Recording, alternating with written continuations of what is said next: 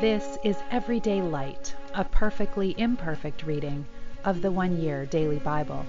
I'm Molly, a fellow pilgrim on the road to the kingdom, and it is a joy to have you traveling this journey with me, with the Word of God as a lamp to our feet and a light to our path.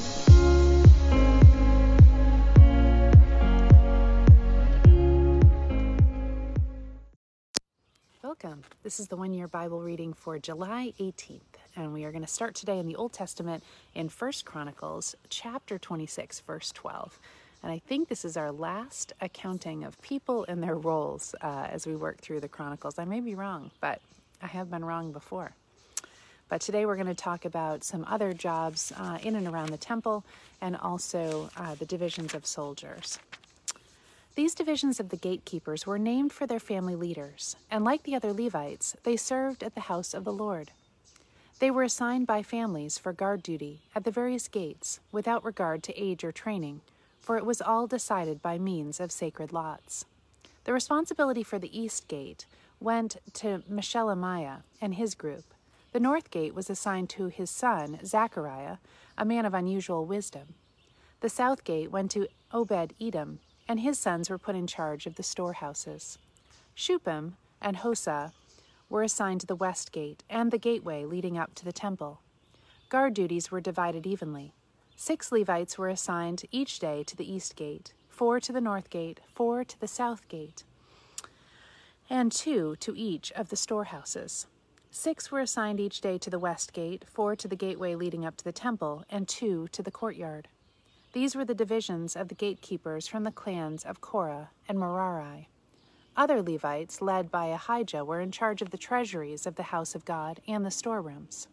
From the family of Libni, the clan of Gershon, Jehiel was the leader.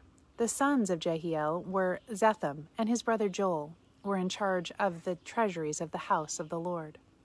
These are the leaders that descended from Amram, Izhar, Hebron, and Uzziel. From the clan of Amram, Shubuel was a descendant of Gershom, son of Moses. He was the chief officer of the treasuries. His relatives through Eliezer were Rehabiah, Jeshiah, Joram, Zichri, and Shelomith. Shelomith and his relatives were in charge of the treasuries that held all the things dedicated to the Lord by King David, the family leaders, and the generals and captains and other officers of the army. These men had dedicated some of the plunder they had gained in battle to maintain the house of the Lord.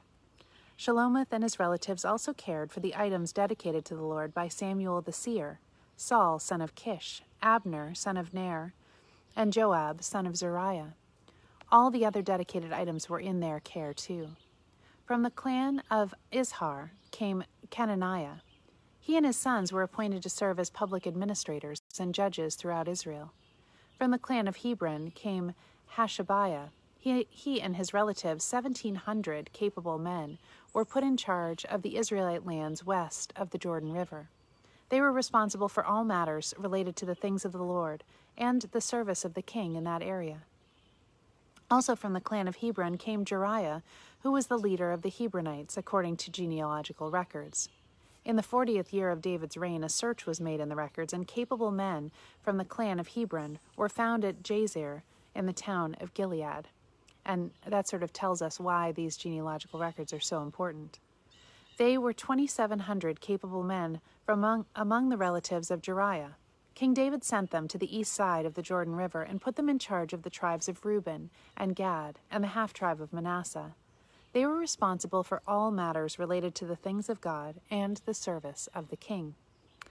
This is the list of the Israelite generals and captains and their officers who served the king by supervising the army divisions that were on duty each month of the year.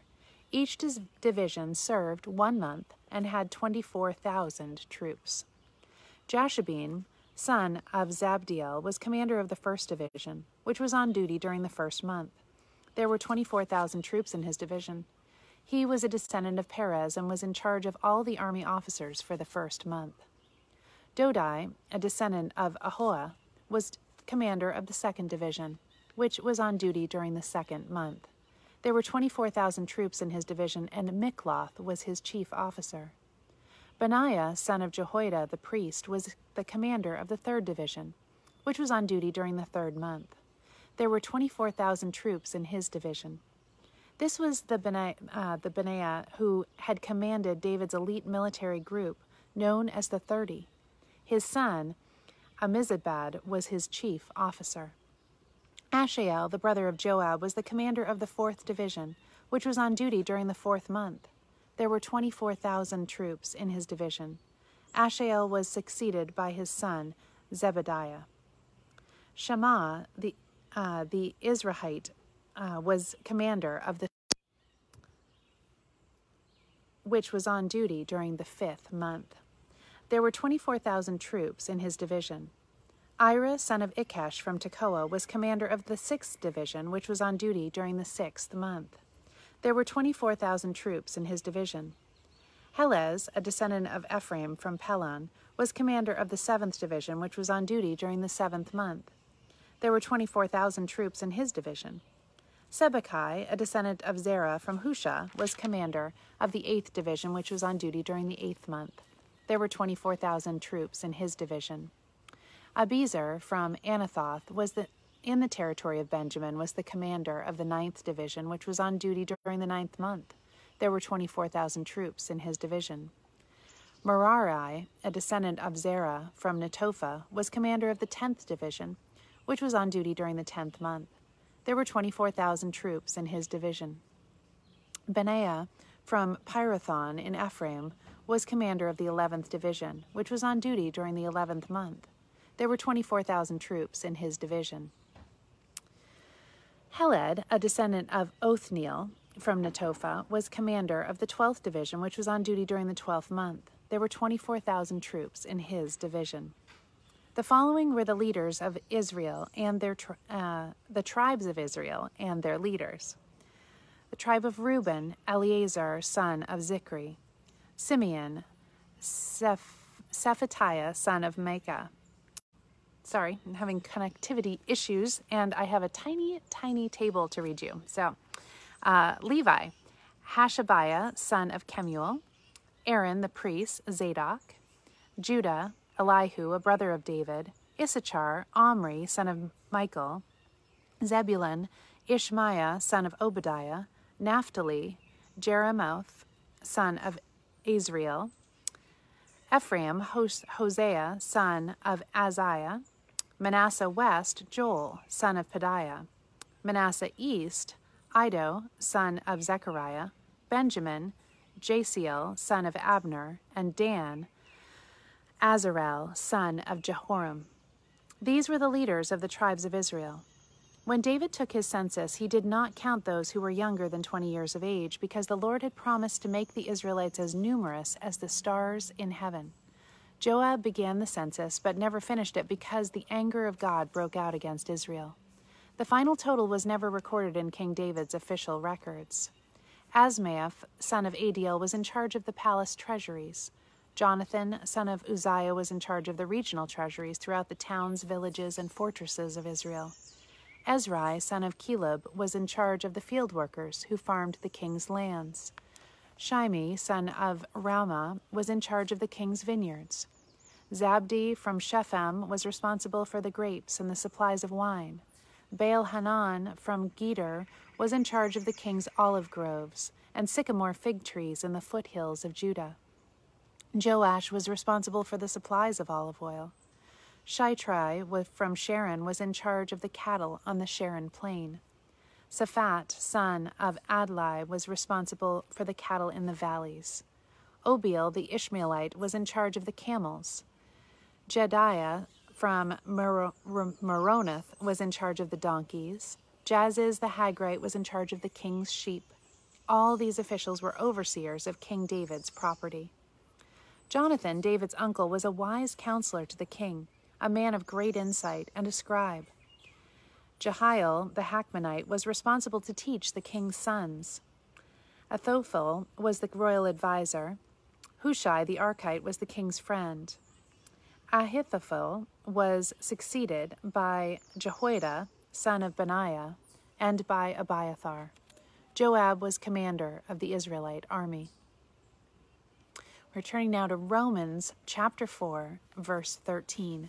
And when we were last in Romans, we were hearing about Abraham and how he was the father not only of those who were circumcised, because he was actually credited with faith before he was circumcised, he was declared righteous, um, but also those who are uncircumcised. So he is the father of both the Jews and the Gentiles. So that's where we're starting today.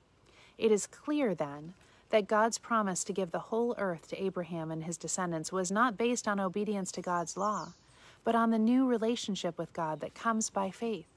So if you claim that God's promise is for those who obey God's law and think that they are, quote, good enough in God's sight, then you are saying that faith is useless. And in that case, the promise is also meaningless. But the law brings punishment on those who try to obey it. The only way to avoid breaking the law is to have no law to break. So that is why faith is the key.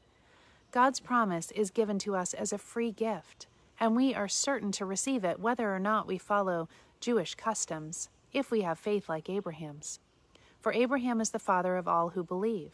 That is what the scriptures mean when God told him, I have made you the father of many nations. This happened because Abraham believed in the God who brings the dead back to life and who brings into existence what didn't exist before. When God promised Abraham that he would become the father of many nations, Abraham believed him. God had also said, Your descendants will be as numerous as stars, even though such a promise seemed utterly impossible. And Abraham's faith did not weaken, even though he knew he was too old to be a father at the age of 100, and that Sarah, his wife, had never been able to have children. Abraham never wavered in believing God's promise. In fact, his faith grew stronger and in this he brought glory to God. He was absolutely convinced that God was able to do anything he promised.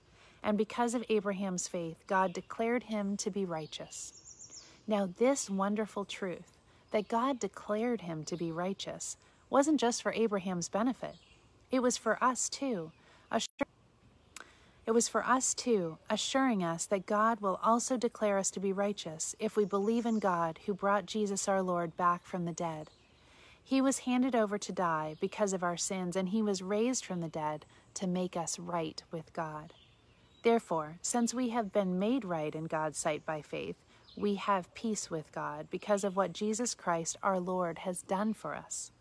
Because of our faith, Christ has brought us into this place of highest privilege where we now stand, and we confidently and joyfully look forward to sharing God's glory. We can rejoice too when we run into problems and trials, for we know that they are good for us, to help us learn to endure. And endurance develops the strength of character in us, and character strengthens our confident expectation of salvation. And this expectation will not disappoint us for we know how dearly God loves us, because he has given us the Holy Spirit to fill our hearts with his love. Psalm 14, 1 through 7. Only fools say in their hearts, There is no God. They are corrupt, and their actions are evil. No one does good. The Lord looks down from heaven on the entire human race. He looks to see if there is even one with real understanding, one who seeks after God. But no, all have turned away from God. All have become corrupt. No one does good, not even one. Will those who do evil never learn? They eat up my people like bread. They wouldn't even think of praying to the Lord. Terror will grip them, for God is with those who obey him. The wicked frustrate the plans of the oppressed, but the Lord will protect his people. Oh, that salvation would come from Mount Zion to rescue Israel. For when the Lord restores his people, Jacob will shout with joy, and Israel will rejoice. Proverbs 19 17. If you help the poor, you are lending to the Lord, and he will repay you. And to end today, I have a selection from Oswald Chambers, My Utmost for His Highest. If I can find it for you. Yes, I think it is this one. And it's, it's called The Notion of Divine Control. control and it's from Matthew 7 11, which says, How much more shall your Father, which is in heaven, give good things to them that ask him? Jesus is laying down rules of conduct for those who have his Spirit. By the simple simple argument of these verses, he urges us to keep our minds filled with the notion of God's control behind everything, which means that the disciple must maintain an attitude of perfect trust and an eagerness to ask and to seek. Notion your mind with the idea that God is there. If once the mind is notioned along that line, then when you are in difficulties, it is as easy as breathing to remember, why, my Father knows all about it. It is not an effort, it comes naturally when perplexities press. Before, you used to go to this person and that, but now the notion of the divine control is forming so powerfully in you that you go to God about it. Jesus is laying down the rules of conduct for those who have His Spirit, and it works on this principle God is my Father. He loves me. I shall never think of anything He will forget. Why should I worry? There are times, says Jesus, when God cannot lift the darkness from you, but trust Him. God will appear like an unkind fa- friend, but He is not. He will appear like an unnatural father, but He is not. He will appear like an unjust judge, but He is not. Keep the notion of the mind of God behind all things strong and growing. Nothing happens in any particular unless God's will is behind it. Therefore, you can rest in perfect confidence in Him. Prayer is not only asking, but an attitude of mind which produces the atmosphere in which asking is perfectly natural. Ask, and it shall be given to you. Have a beautiful day. Love you all.